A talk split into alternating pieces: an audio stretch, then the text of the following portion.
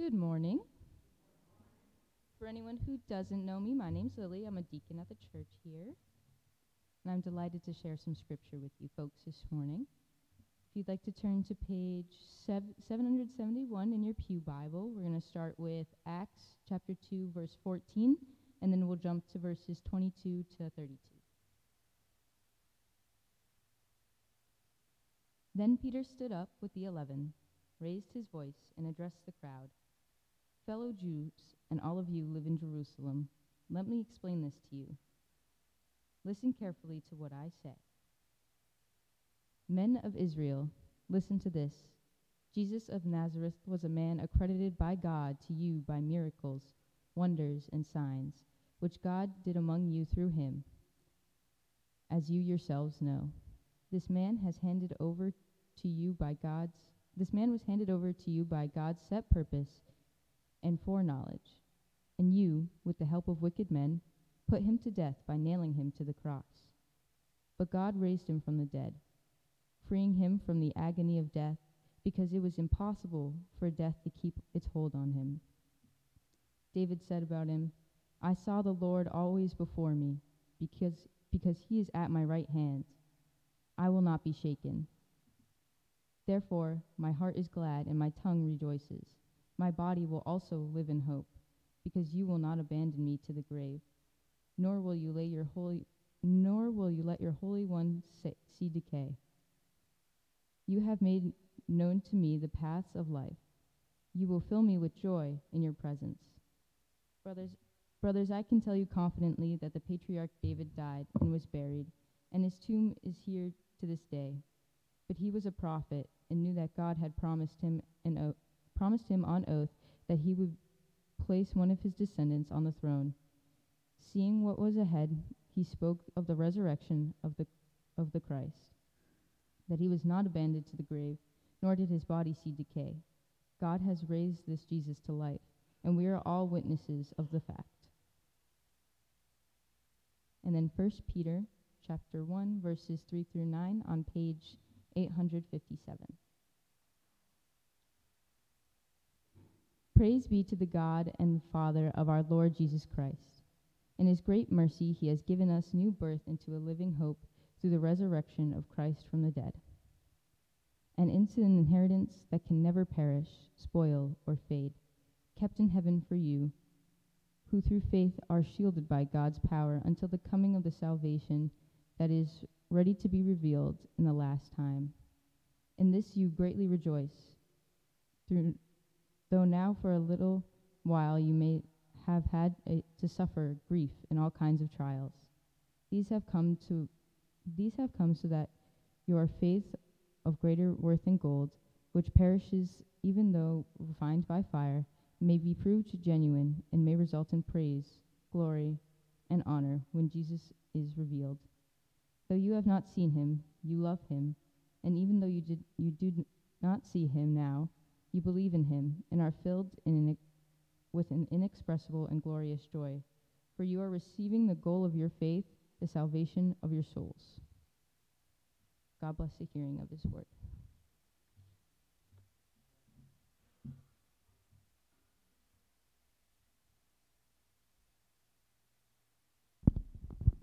Good morning.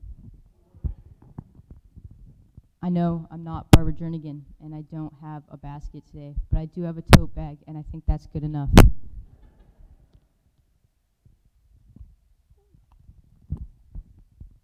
Everyone can hear me, right? Okay, cool. How was everyone's weekend? Good, cool. Well, my weekend was fantastic. I climbed Mount Everest yesterday. See, I heard someone say, no way, right? That doesn't sound believable, right? What if I told you this morning I woke up and brushed my hair and my teeth and washed my face? That would be more believable, right? At least I, I hope so. I hope it looks like I did, or at least tried to. Sometimes it's hard for us to believe things, and I'd like to demonstrate that a little bit. So if I could just ask my sister Maddie to come up, I have a fun little activity for us.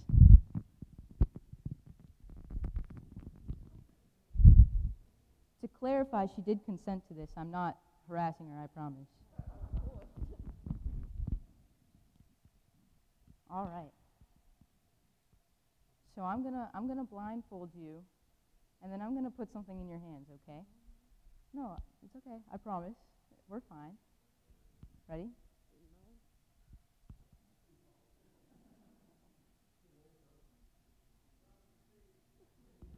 Can you see? No, Okay. I can't breathe either. No.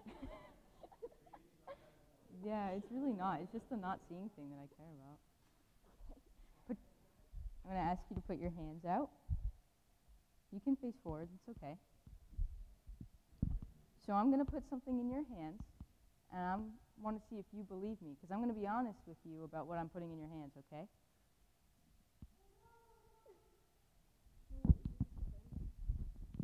Maddie, I just I just put a lamb in your hands. Do you believe me? A little stuffed lamb.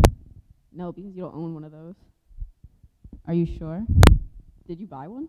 Do you not have faith in me that I just put a small oh. stuffed lamb in your hands? No. Do you want?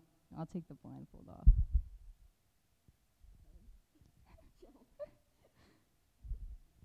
Oh my goodness, I thought you had this. I told you I wouldn't lie to you. You you didn't seek out any evidence that I was not being faithful towards you. It was soft. It was squishy.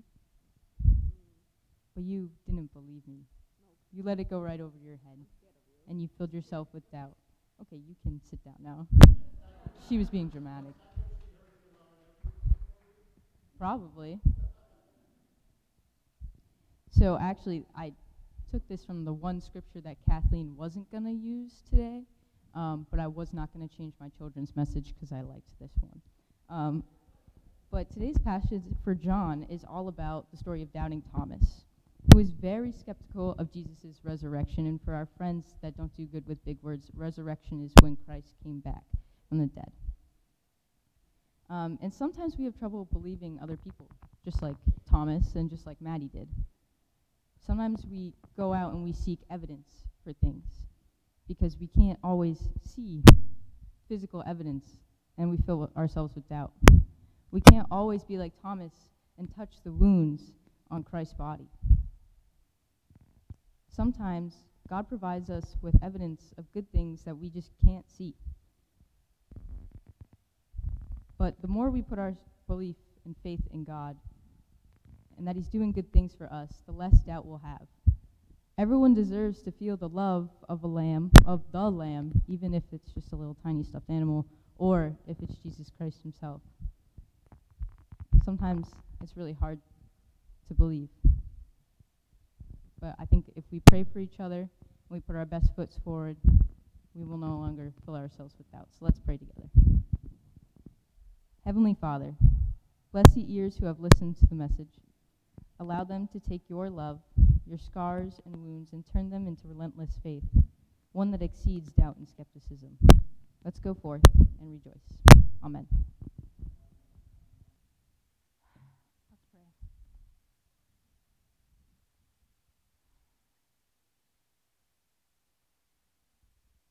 O Lord my God, when I in awesome wonder,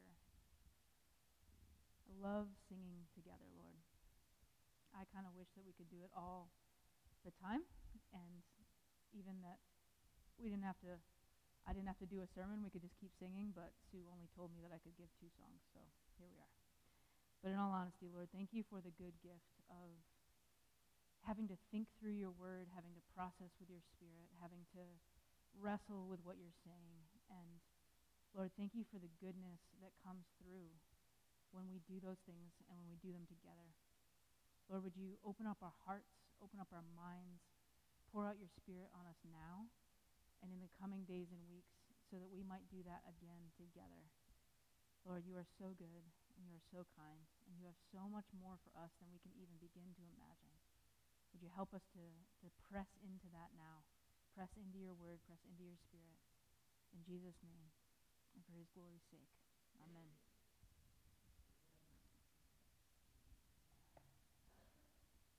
Well, I'm, uh, that was an honest prayer. I love it whenever Sue uh, plays the organ. And even, I always say, even though she doesn't love to play it, I know she loves the piano. She, she does it for me because she's just so kind.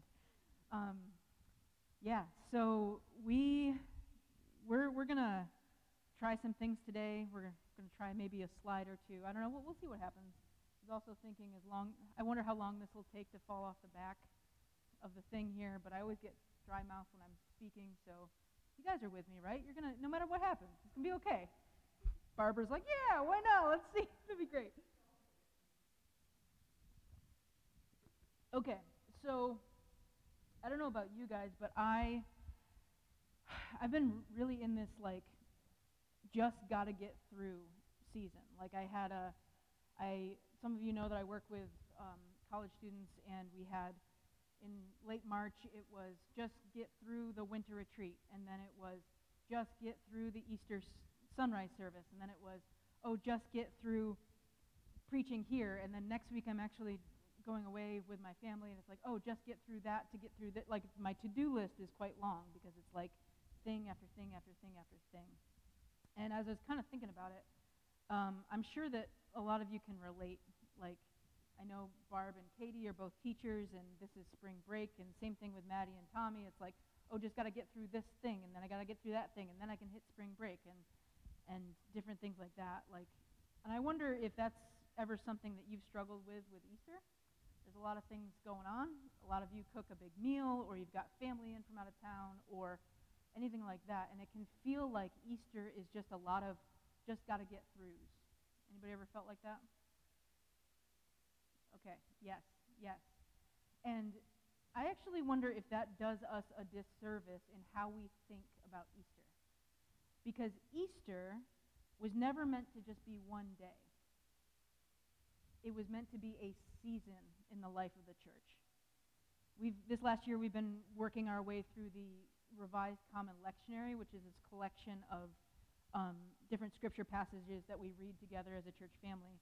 And if you're following along with that, you'll notice that in the coming weeks, these scripture passages are labeled second, third, fourth, fifth, sixth, seventh Sunday of Easter.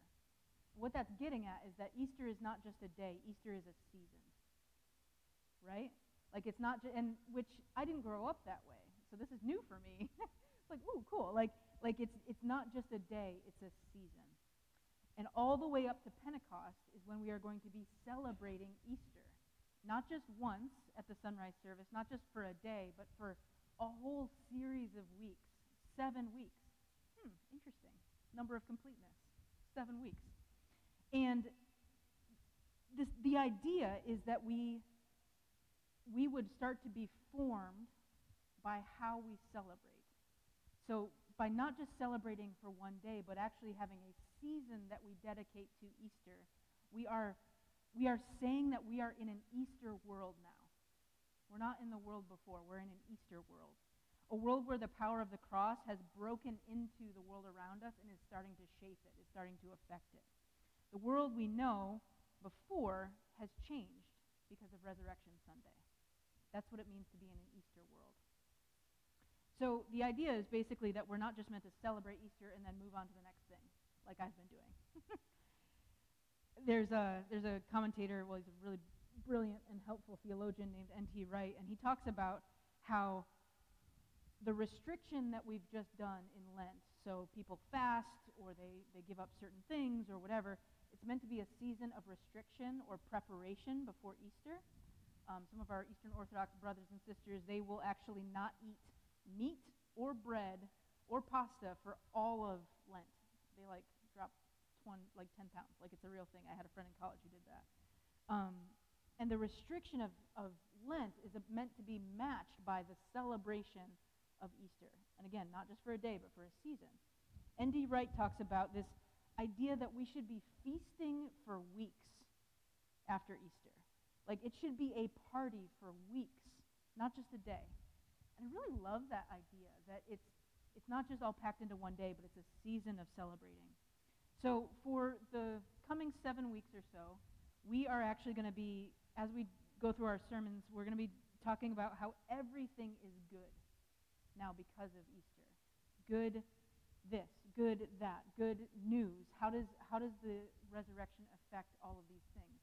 And so for our topic today, we're going to be talking about good thinking. Yeah, good thinking. So that's where we're headed.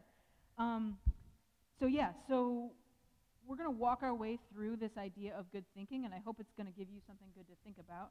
Um, if not, no worries. The regular preacher will be back next week, and she can she can take us back to where we probably should have been anyway. No. All right. So, like I said, some of you, uh, some of you know that I work with college students, um, and I try to help them in their their life of faith and explaining things about um, the Bible and Jesus and, and Christianity to them in ways that they can understand. Um, and I am teasing Ron a little bit here that I never do anything in pictures. Ron's, uh, even at the sunrise service, Ron was like, well, where's the pictures? Well, we've got some pictures for you today, Ron. So this is actually, it's silly, but this is what I do to college students all the time is I will draw them pictures to explain um, what I'm talking about because I tend to think in, in metaphors. So we're going to be drawing pictures. And then the other thing that we're going to be doing, what I'm teaching the students to do in how they read the Bible, is I'm teaching them to do three things. I'm teaching them to observe what's going on in the text. And then I'm teaching them to interpret what's going on in the text. And then finally, we talk about how does that apply to my life. Because for a lot of us, or at least me when I was growing up, I thought that Jesus wrote the Bible just to me. so when I was reading about something, I was like, oh, I'm supposed to go and do exactly that right now. And sometimes that's true. But we also have to remember that the, the Bible was written for us, but it wasn't written directly to us all the time. Make sense? There was actually people that got the they got the email or they got the letter first. And we're getting it down the email chain, if that makes sense. So we're going to walk our way through those three movements, if you will. We're going to observe, then we're going to spend some time interpreting, and finally we'll land the plane and say, okay, what does this mean for us? And I really would encourage you to stay in those first two brackets first, explore around a little bit, and then bring it down to us. Because sometimes I think we can get a little bit like too fast with it when we want to just get to what it means for us right here, right now. We're kind of a fast food culture. We don't want to take the time to let things stew and cook a little bit. We want to just drive through, drive through. Well, we're going to go to Lorna's house. She's going to cook us some real good food, but it's going to take us a minute to get there, okay? Yeah? Cool. Better Lorna's house than mine. I mean, you could you won't starve, but you might not taste great if you come to my house for dinner. No, I'm kidding. All right. So, the questions that we want to ask in this first step is observation basic things like who's talking? Who are they talking to? What's the reason for the communication or the letter? I've got this one student, Holly, who she just came to faith in, in the fall and she just got baptized a couple weeks ago. She never fails to ask the question whenever we sit down for a Bible study. She says, Who wrote this? And when I explained to her a couple weeks ago that, well, the Apostle Paul writes like half the New Testament, she's like, Really? and it was so cute. But it's a really great question to always ask who's writing? Who's talking? Why are they, why are they talking? What's going on? Who are they talking to? Okay, so let's have a look at who Peter's talking to in Acts. I'm actually going to ask you to open up your Bibles, which is why I had Lilly read um, where our page numbers is. So if you were looking in Acts, it's going to be page 771. Anybody got any ideas who Peter is talking to in Acts? That's good. What about verse 14 of the scene? You're right. Peter, uh, the book itself was written to Theophilus, but in this scene that we just read, where Peter is standing up and he's preaching, who is he talking to? A crowd of Jews. Awesome. And do you know where they are?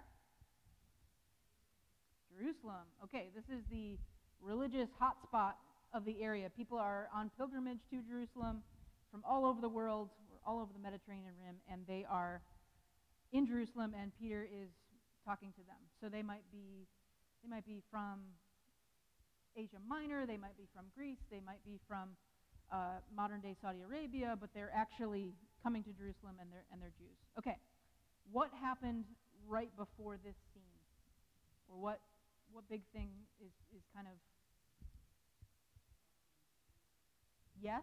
Um, what happened with Jesus right before uh, right before the book of Acts?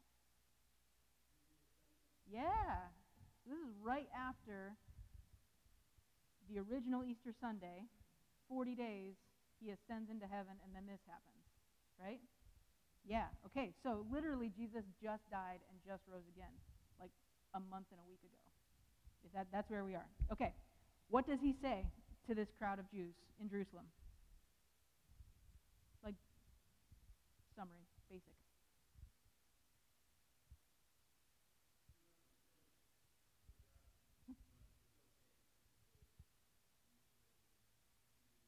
Yeah.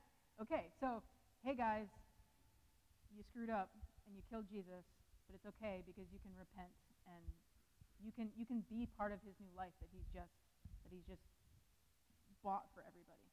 Cool. All right. So very simple, very basic. It's the gospel. This Jesus whom you crucified has risen from the dead and he has new life to offer. Do you want in? This is the gospel. This is the good news that we just talked about last week. And it's on offer for you guys that are here in Jerusalem. You didn't know that he was the Son of God, you killed him, but you can have this too. This is the gospel.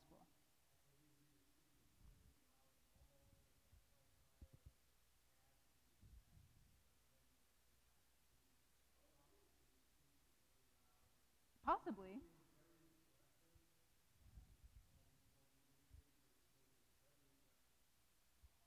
And, you know, that's the hard part.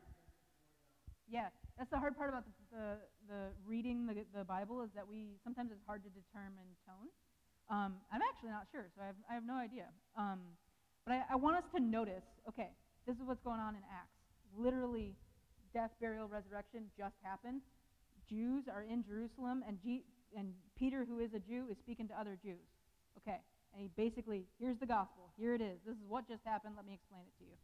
All right, let's go over to 1 Peter our other text for this morning. I'm making you guys work. Don't worry. Like I say, Pastor Jen's coming back. You get the regular preacher next week. All right, First Peter. If you look in First Peter 1 and 2, chapter 1, verses 1 and 2, who's Peter talking to? A little louder. Believers? Where? Everywhere.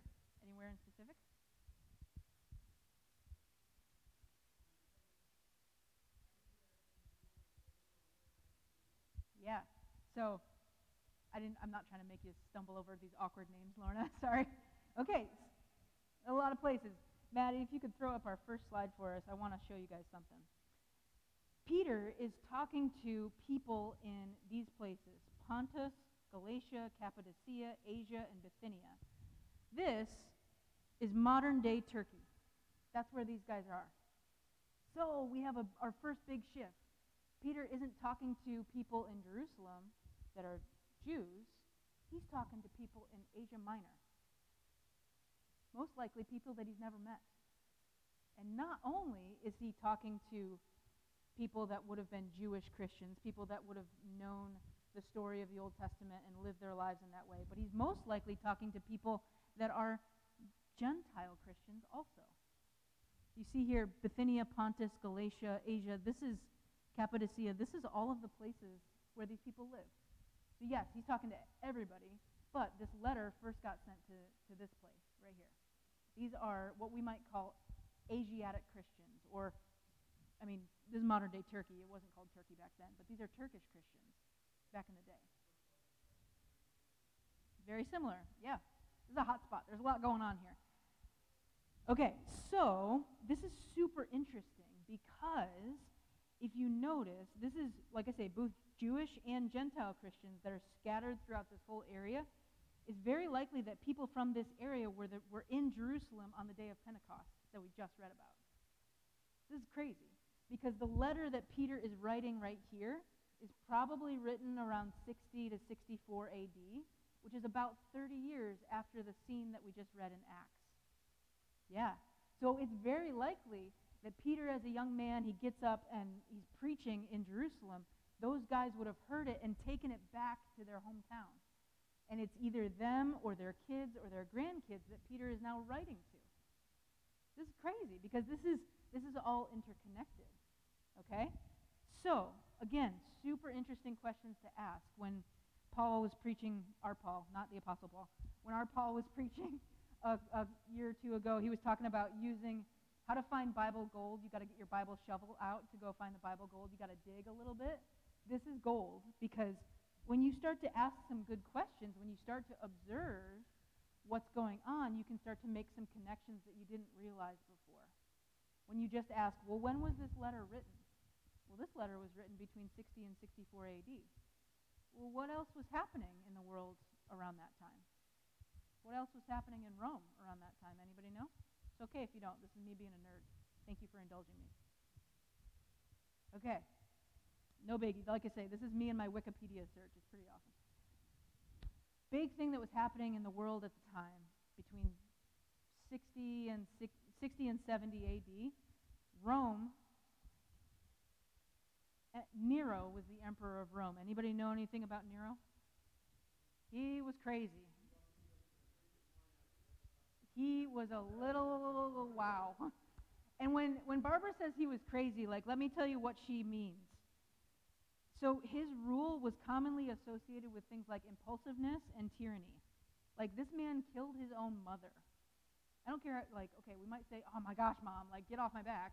But we're never going to kill our own mother. I mean, come on. Like, he killed his own mother, and then he ordered his leading, like, advisor, the famous philosopher Seneca, he ordered him to, to die by suicide. Like, this guy was paranoid and power hungry, okay? He's the one that's in charge of the world right now when, we're, when Peter's writing this letter. Now, when you start to ask questions like, well, where was Peter when he was writing this letter? Peter was in Rome.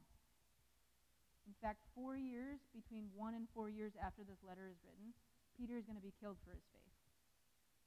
So Peter is not sitting on a beach drinking pina coladas writing this letter about suffering. He's living it. He's not just kind of sitting back, you know, relaxing. He's living what he's writing.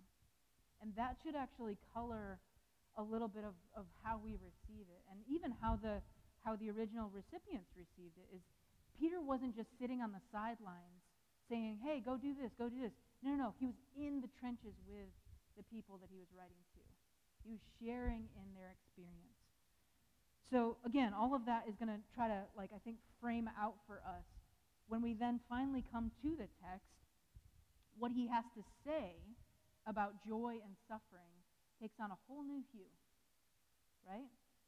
Because if you are dealing with something, some really intense stuff, whether it's a cancer diagnosis or the loss of a loved one, whether it's fear about not having a job and knowing that you need one, or something even more intense. It makes a difference. The person that's trying to cheer you up or giving you advice, if they know what that feels like, you take their, their words a lot more weighty than if, they, if, than if somebody that's never known what that feels like, right? So, my question for us to focus on today is what happened between the Acts scene and this letter to transform Peter? And how does that speak to this idea of good thinking? So, we're going to move now from observing, now we're going to move into interpreting. We're going to kick around that question. What are, what's the difference between Acts and 1 Peter, and how could that actually give us an idea of, of this, this concept of the need for good thinking. What do you mean by that, Kathleen? Well, I'm glad you asked. I'll tell you. Cool.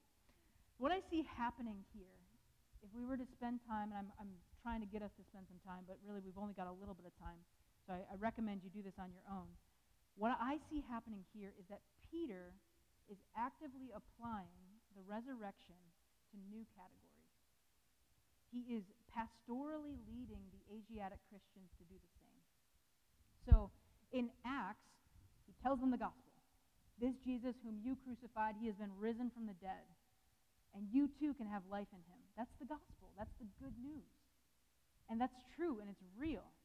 And then, 30 years later, as, as these Christians in Asia Minor are about to experience a lot of persecution, Peter is going to take that news of the resurrection and he's going to apply it to their current situation. He's going to help them almost do a proof text. Um, I don't know if if you guys remember this, but when you're in high school and you did proofs for math, if this then this, Rand's like, oh my gosh, I'm having flashbacks. Please don't. Yeah. If X, then Y. If Q, then R. If, like, A, then B. It's a proof text. If this is true, then that means this. And Peter's going to help them do that in applying it to a new category of suffering. If the resurrection is true, then that means that this is how suffering changes. This is how something else changes. And I think this is super, it's going to be super applicable to our, us later. I'll help us maybe unpack that a little bit more. Um, but I, I think this has a lot of good news to offer us as well. Okay, so here we go. Confession time. How many of you have had poison ivy? How many of you want to have poison ivy again? Good, good answer. um, so I have had poison ivy three times in my life, and each time I've had a pretty severe reaction to it. The first time I had it on the back of my leg, and I accidentally crossed my legs before I realized that I had it. So I had it on the shin on one side, and I had it on the calf on the other. The one on the calf, I'm telling you, it was that long, and I'm, it was that far off my skin. It looked like a giant caterpillar. It was horrible. Second time I got it, I was weed whacking, and I was listening to a podcast or a sermon, and my earbuds kept falling out. So I was like, oh, no big deal. I'll put them back in. I got poison ivy all over my ears. the third time I got poison ivy was two summers ago, and I was out in my, I literally live in a condo complex. It sh- like people mow my yard. There's no reason there should be poison ivy in my front yard. But I was like, oh, I've got 10 minutes before I have to zip over here. Let me quickly just pull all these weeds out of my front yard. I washed my hands, but I didn't realize that I had gotten the oil on the back of my hands. And not realizing that I had the oil on the back of my hands, I must have slept on my hands I got poison ivy all over my neck and my chin. Now this, at this point, like, like I am so uncomfortable. I like, I, I went to a Red Sox game with my sister and I couldn't even enjoy it. I'm just like, don't, don't scratch, don't scratch, right? Okay, so I tell you all of that because you, so many of you, you raised your hands. You know what it's like to have something that just is so, like you're like, I would do anything to get this itch, like away. I would do anything to make this better, right? So I've got a good friend. He works for um, the state of Massachusetts and does like the Asian longhorn beetle. He's he's all about like eradicating that or whatever. Long story short, he works out in the woods a lot. Heading over to their house for dinner, and I'm just like, hey man, like you got anything to help with this? And he's like, yeah, actually I do. I have this this thing called Zanfel. I recommend that to you for anybody that's actually gotten into poison ivy. Wicked expensive. It's like forty dollars for a tube like this. Okay. But what you got to do is you pour it out on your hand, and you have to actually activate it before you scrub it into your skin. It's almost a little bit like um, uh, almost gritty. It's like a little like sandpaper-ish kind of. And it's super interesting to me because I think this actually has a lot to do with what we're talking about. I'm not just going on a rabbit trail here. Think about it like this. When I am literally covered in poison ivy, to get the relief that I want, I can't just dab it on. I actually have to, the way that this medicine works is I have to scrub it in. I literally was sitting in the bathroom singing You Are My Sunshine so I wouldn't have to think about what I was doing. but I didn't want to touch it. I didn't want to like, uh, but I had to scrub it in. I had to activate the material. I had to scrub it into my skin. And this little bitty thing was super expensive to buy. Now let's transfer that to the gospel. This little bitty thing was super expensive to buy. The blood of Jesus was super expensive. And we can't just dab it on the areas of our lives that have spiritual poison ivy. We have to rub it in to activate it. And you rub it in, and that's actually how you get the relief that you're looking for. Now, this is what I mean by good thinking for so many things, we can't just let the, the reality of the resurrection sit on the surface of our lives. We have to activate it and we have to scrub it in. We have to think about the implications and work a little bit. Now, don't stress out if you're like, oh, I feel that feels really hard. This is a lifelong process, and this is something that we do in community. This is not just go and stare at the wall and drink tea and you'll have an epiphany. No, this is us together as a body. This is over a long period of time. But I want us to get our thoughts around this idea that we have to do some good thinking. The only way that we're going to experience the relief that is ours in Christ, that has been purchased for us on the cross, is if we take that really expensive tube that Jesus has handed us in his blood and we actually scrub it into the areas that need it most. So let's look at how Peter does that for the Asiatic Christians. Probably making up that word, but whatever. Asia Minor. He helps them apply the truth of the gospel to their present circumstances. He walks them through what the resurrection actually means for them. It's like he's giving them this tube and he says, okay, guys, scrub it in. Scrub it into this area that has poison ivy all over it. This area of suffering that you've been in and that you're about to go in more. Here, this is what it looks like to apply the truth of the resurrection to that area so that you can have relief, so that you can have joy, even amidst the, the circumstances that aren't going to change. So he helps them spell it out. And specifically, um, I want us to kind of watch and look for um, his logical connections. And this, this might, again, might be something that we spend more time with just on our own. But if you follow through his, this section that we read in 1 Peter, this idea that, okay, we live in verse 3b. If we live with great expectation, we have, because of Jesus' death, we have now been given an inheritance that is imperishable, cannot fade, cannot spoil, is not subject to inflation, is not subject to rust or decay or theft or anything like that. Now, these are really poor people that he's writing to, so that would have been incredible, this idea that we have something that is wicked valuable and cannot be, cannot be destroyed. But if you let that sink in, okay, God has given me a life that cannot be destroyed, cannot perish, cannot be tainted by anything. And this, this life is kept in heaven for me. It's kept safe. And, you know, if we had time, we'd bounce around to a couple different places in Romans 8 and a few other places. But this idea that because Jesus' death has broken the power of death, that means now that death this thing that I've lived my entire life avoiding and trying to trying to push off, this thing has no power over me anymore. Because if if Jesus in his resurrection has actually essentially it's like this light here. If I were to pull the cord out from the wall socket, there's no power left in this light. There's no power left in death anymore. And what Peter's trying to get them to do is he's trying to say, okay, if there really is no power in death anymore, you don't have to be afraid of it. This news, this good thinking, thinking through the implications of the resurrection, has turned the world upside down. Because when you really slow down and you start to think about it, we have the we have the the good benefit of not living in a tyrannical society. If you were to, if you, and I, I say this with a huge footnote, I don't know what it's like to live in North Korea. There's so many things throughout history, so many empires throughout history that it was fear, and specifically fear of death, is the tyrant's tool to get you to do whatever he wants, most likely. If you're afraid of dying, I can do all kinds of things to you to get you to do what I want. Because if you rebel, I could either kill you or kill people you care about. That's a very, very strong motivator.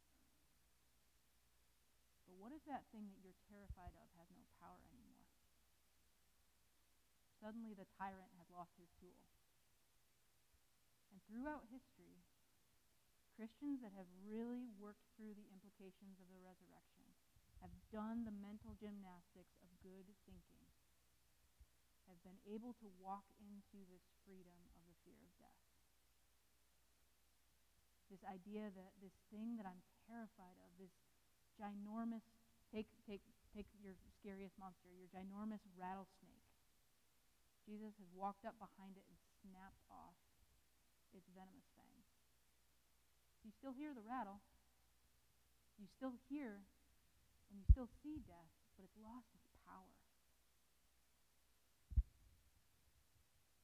And like I say, if you look through history, when people lose their fear of death because of the resurrection, the tyrant loses his power. Later on, um, eh, later I'll just I'll ruin the punchline for my own self, whatever. But so I've been giving you a bunch of dates and places and stuff. So Peter's letter is written in 64 AD. Most likely he's killed in 60 between 64 and 68 AD. By 112 AD, which is about 60 years later, this area of the world is about to experience a whole lot of persecution by the Roman Empire. And this guy named um, Pliny, or Pliny the Younger, is a governor of Bithynia and Pontus, right up on top there. And we have a letter that he writes to the Emperor Trajan back in Rome about what do I do with all these Christians? They won't burn incense to the emperor anymore. What do I do with them? And Trajan, um, the emperor, writes back, and he basically says, Well, I don't want you to go seeking out people to put on trial, but if they're standing before you, I want you to give them three chances to, to deny their faith and burn incense to the emperor. And if they do that, if they burn, great, let them go. But if they insist, I'm a Christian. I won't do that. I'm a Christian. I won't do that. I'm a Christian. I won't do that. I want you to kill him. And I was writing, as I was reading about this, it's super interesting. Peter is their pastoral, he's, their pastor, he's speaking to them. And if you remember, Good Friday, Maundy Thursday, how many times did Peter deny Christ? How many times did Jesus reinstate him? Almost like Peter was the perfect pastor for these people.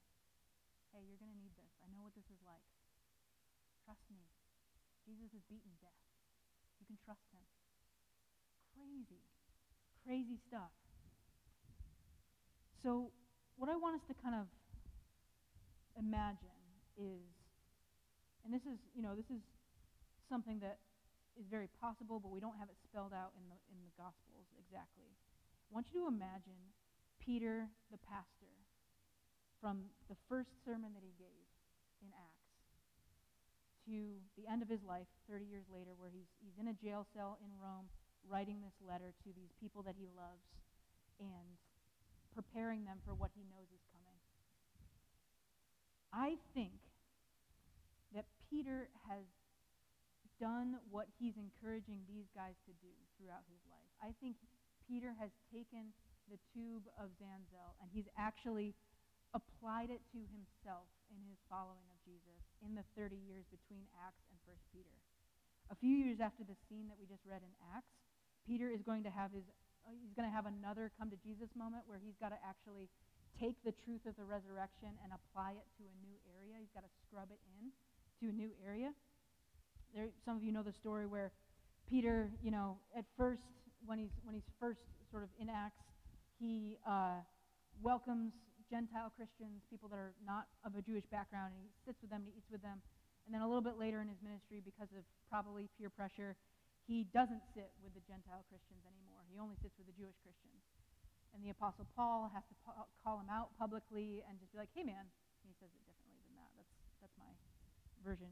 It's like, hey, man, like, if the resurrection is true, that means that there's no difference between Jew and Gentile. Knock it off. And so he's, he, we see instances where Peter is taking the truth and he's doing the good thinking of working it out into different areas of his life. Not just the fear of death, but what does that mean for my relationships? What does that mean for how I'm pastoring? What does that mean for how I'm thinking about different groups of people or different areas of my life? And so I want to give us maybe two handholds here as we move to the application section of what does this mean for us. First handhold is that good thinking is the intentional working out of the fact that the, of the fact of the resurrection and its furthest implications. It's purposefully reframing everything in light of Jesus is the king and he's been risen from the dead. If this, then this. It's a purposeful, intentional, if this, then this.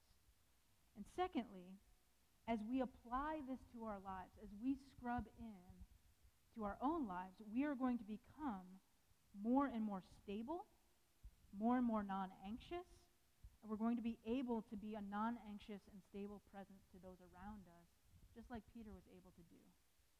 Because he spent a lifetime doing this. That's how he was able then to pastor people in a super scary situation, even when he's in the middle of his own end of life, basically. Okay. So, what does that look like? All right, Maddie, we're ready for our next slide. Don't worry. This is now the, okay, so what, Kathleen? Here's my so whatness. All right. Give us, give us one back before that, bud. And one before that. And one before that. Just the three boxes. Sweet. Okay. I want to suggest to you guys that these three boxes are three of the most challenging things to live out in our world at the present time. How these three boxes relate to each other can trip you up or can help you out. And it all depends on where you start. I want you to imagine that this is a train. Which direction does the train get pulled? Toward me or toward the window? yes, that's how you crash your train. but I'm with you, Sandy. I'm with you.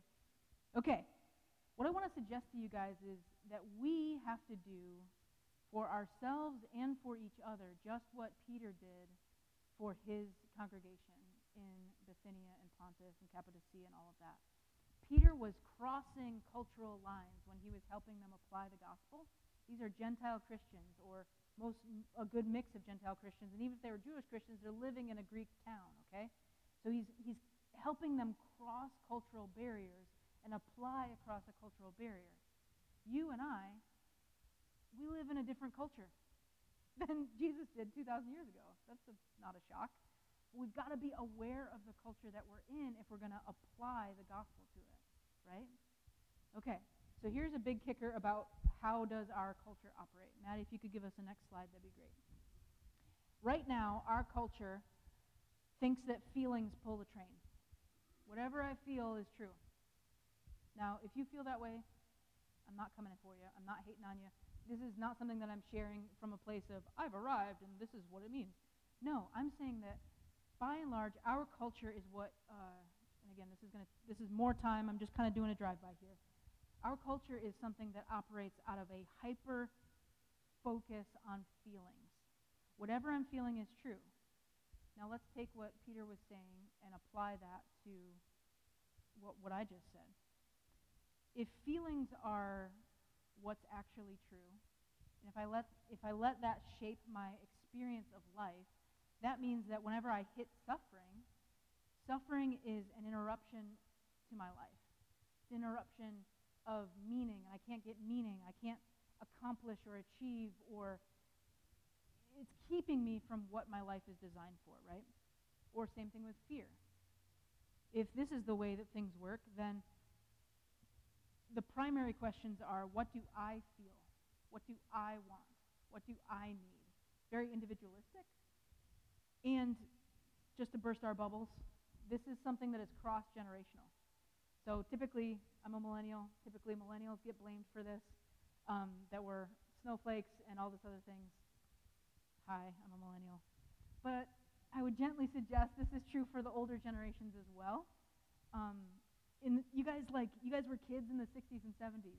You totally owned the I feel vibe, okay? Like you guys were like free love and all these. No, like I'm, I'm just kidding. I'm kidding.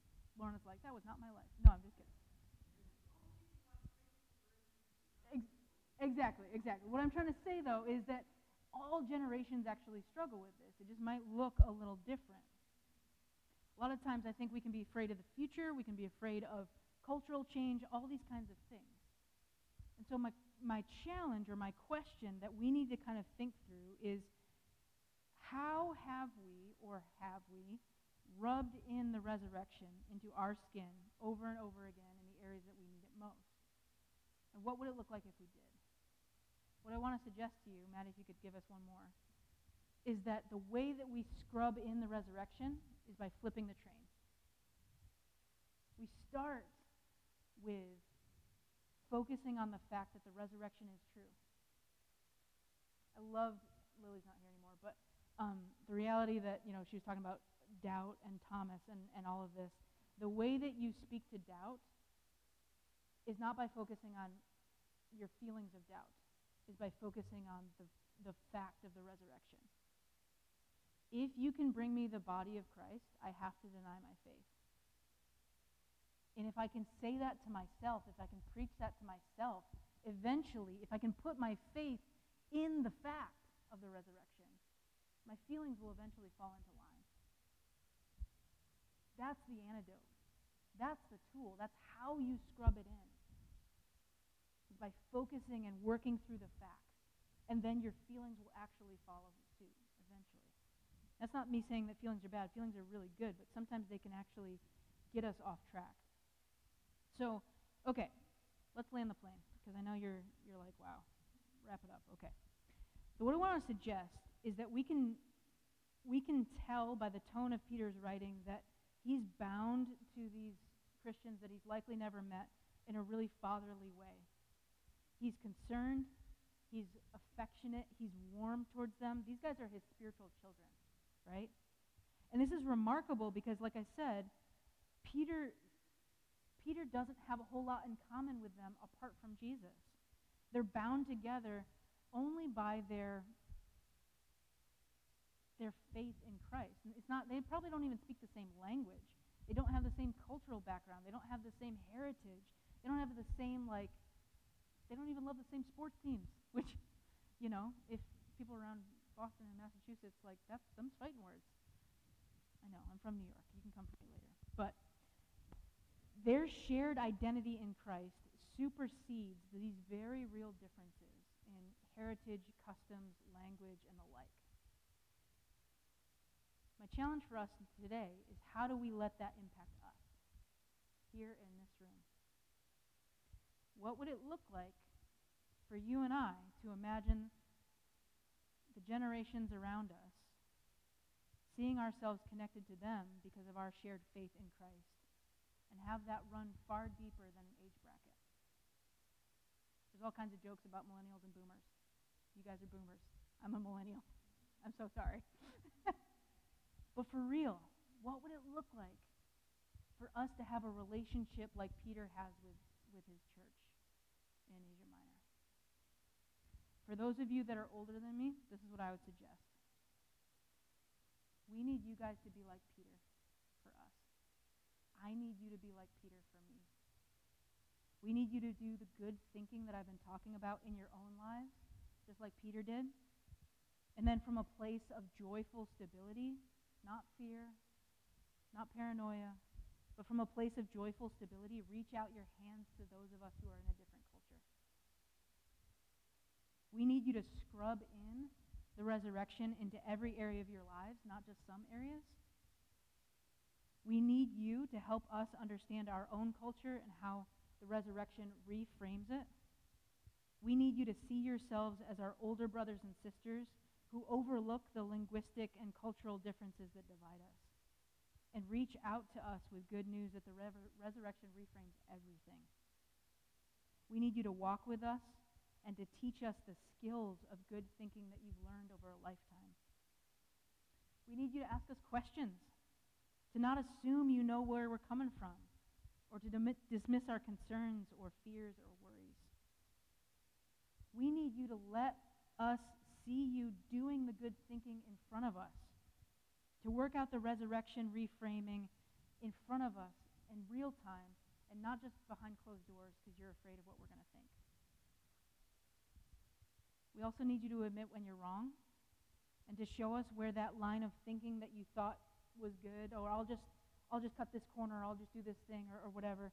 We need you to show us, hey, this is where that line of thinking actually took me, and here's how to avoid it, because it was actually really painful or harmful to me when I thought that was trustworthy at first. When I got my train out of order, this is how I actually crashed it. We need you to humbly engage with us and ask us for help. And we need you to be kind and forgiving when we ask you for finally, we need you to see your identity in Christ as deeper than any other identity. And in doing that, see us as your own. And to those of you younger than me, we need you to seek out and listen to the Peters in your lives. Not everyone older than you is a Peter yet, but you can still find them. Lilly's not here anymore, but she's finding in her theology classes that some Peters are dead for centuries, but you can still seek them out. For those of you that are younger than me, we need you to intentionally cultivate relationships with people outside your age bracket. People who are older than you, who have seen some of the dragons that you're seeing, and who can tell you how to slay them. Just listening to your peers isn't really going to be enough for the kinds of places that you'll find yourself in. We need you to not repeat the same mistakes that we have. You don't need to duplicate the pain and confusion and the regret we have in order to know that something doesn't work. We need you to humbly engage with us and ask us for help. We need you to be kind and forgiving when we ask for help. We need you to show us the areas where we still need to do some good thinking. And we need, to see, we need you to see your identity in Christ as deeper than any other identity. And in doing that, see us as your own. Like I said, I thought it was pretty interesting that Peter and his congregation were tied together by this threefold affirmation of Christ. And I think that is a deep hope for us that we're not that different, even though we might look it on the surface. So, in closing, I'd just like to walk us through a really quick ex- exercise. What I'd like for each of us to do is close our eyes. In closing your eyes, I want you to imagine the thing you fear the most. What is it? Why are you afraid of it? Or why are you afraid of it happening? For me, it has a lot to do with my family and losing them before they've come to Christ.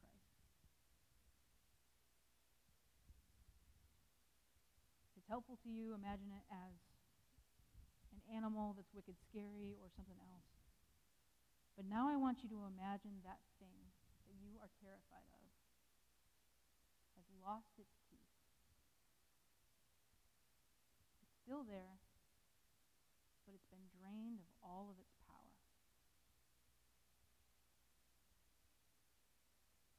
Now I want you to imagine Jesus standing with you as you look at that thing.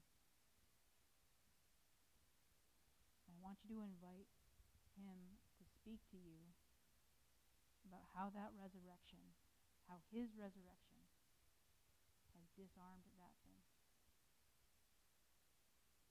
If Jesus has been raised from the dead, and he has, what are the implications for the thing you fear the most?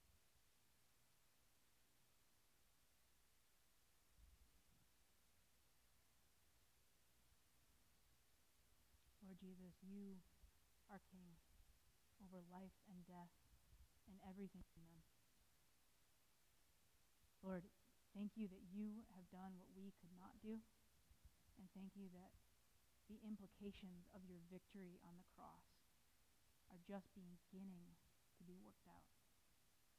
Lord, help us to do good thinking with your Spirit so that we would not be afraid, but we would actually walk with you in joy and deep peace, even as we walk through the valley of the shadow of death. We won't be afraid because you are with us. Lord, we commit all these things to you in your holy and precious name. Amen.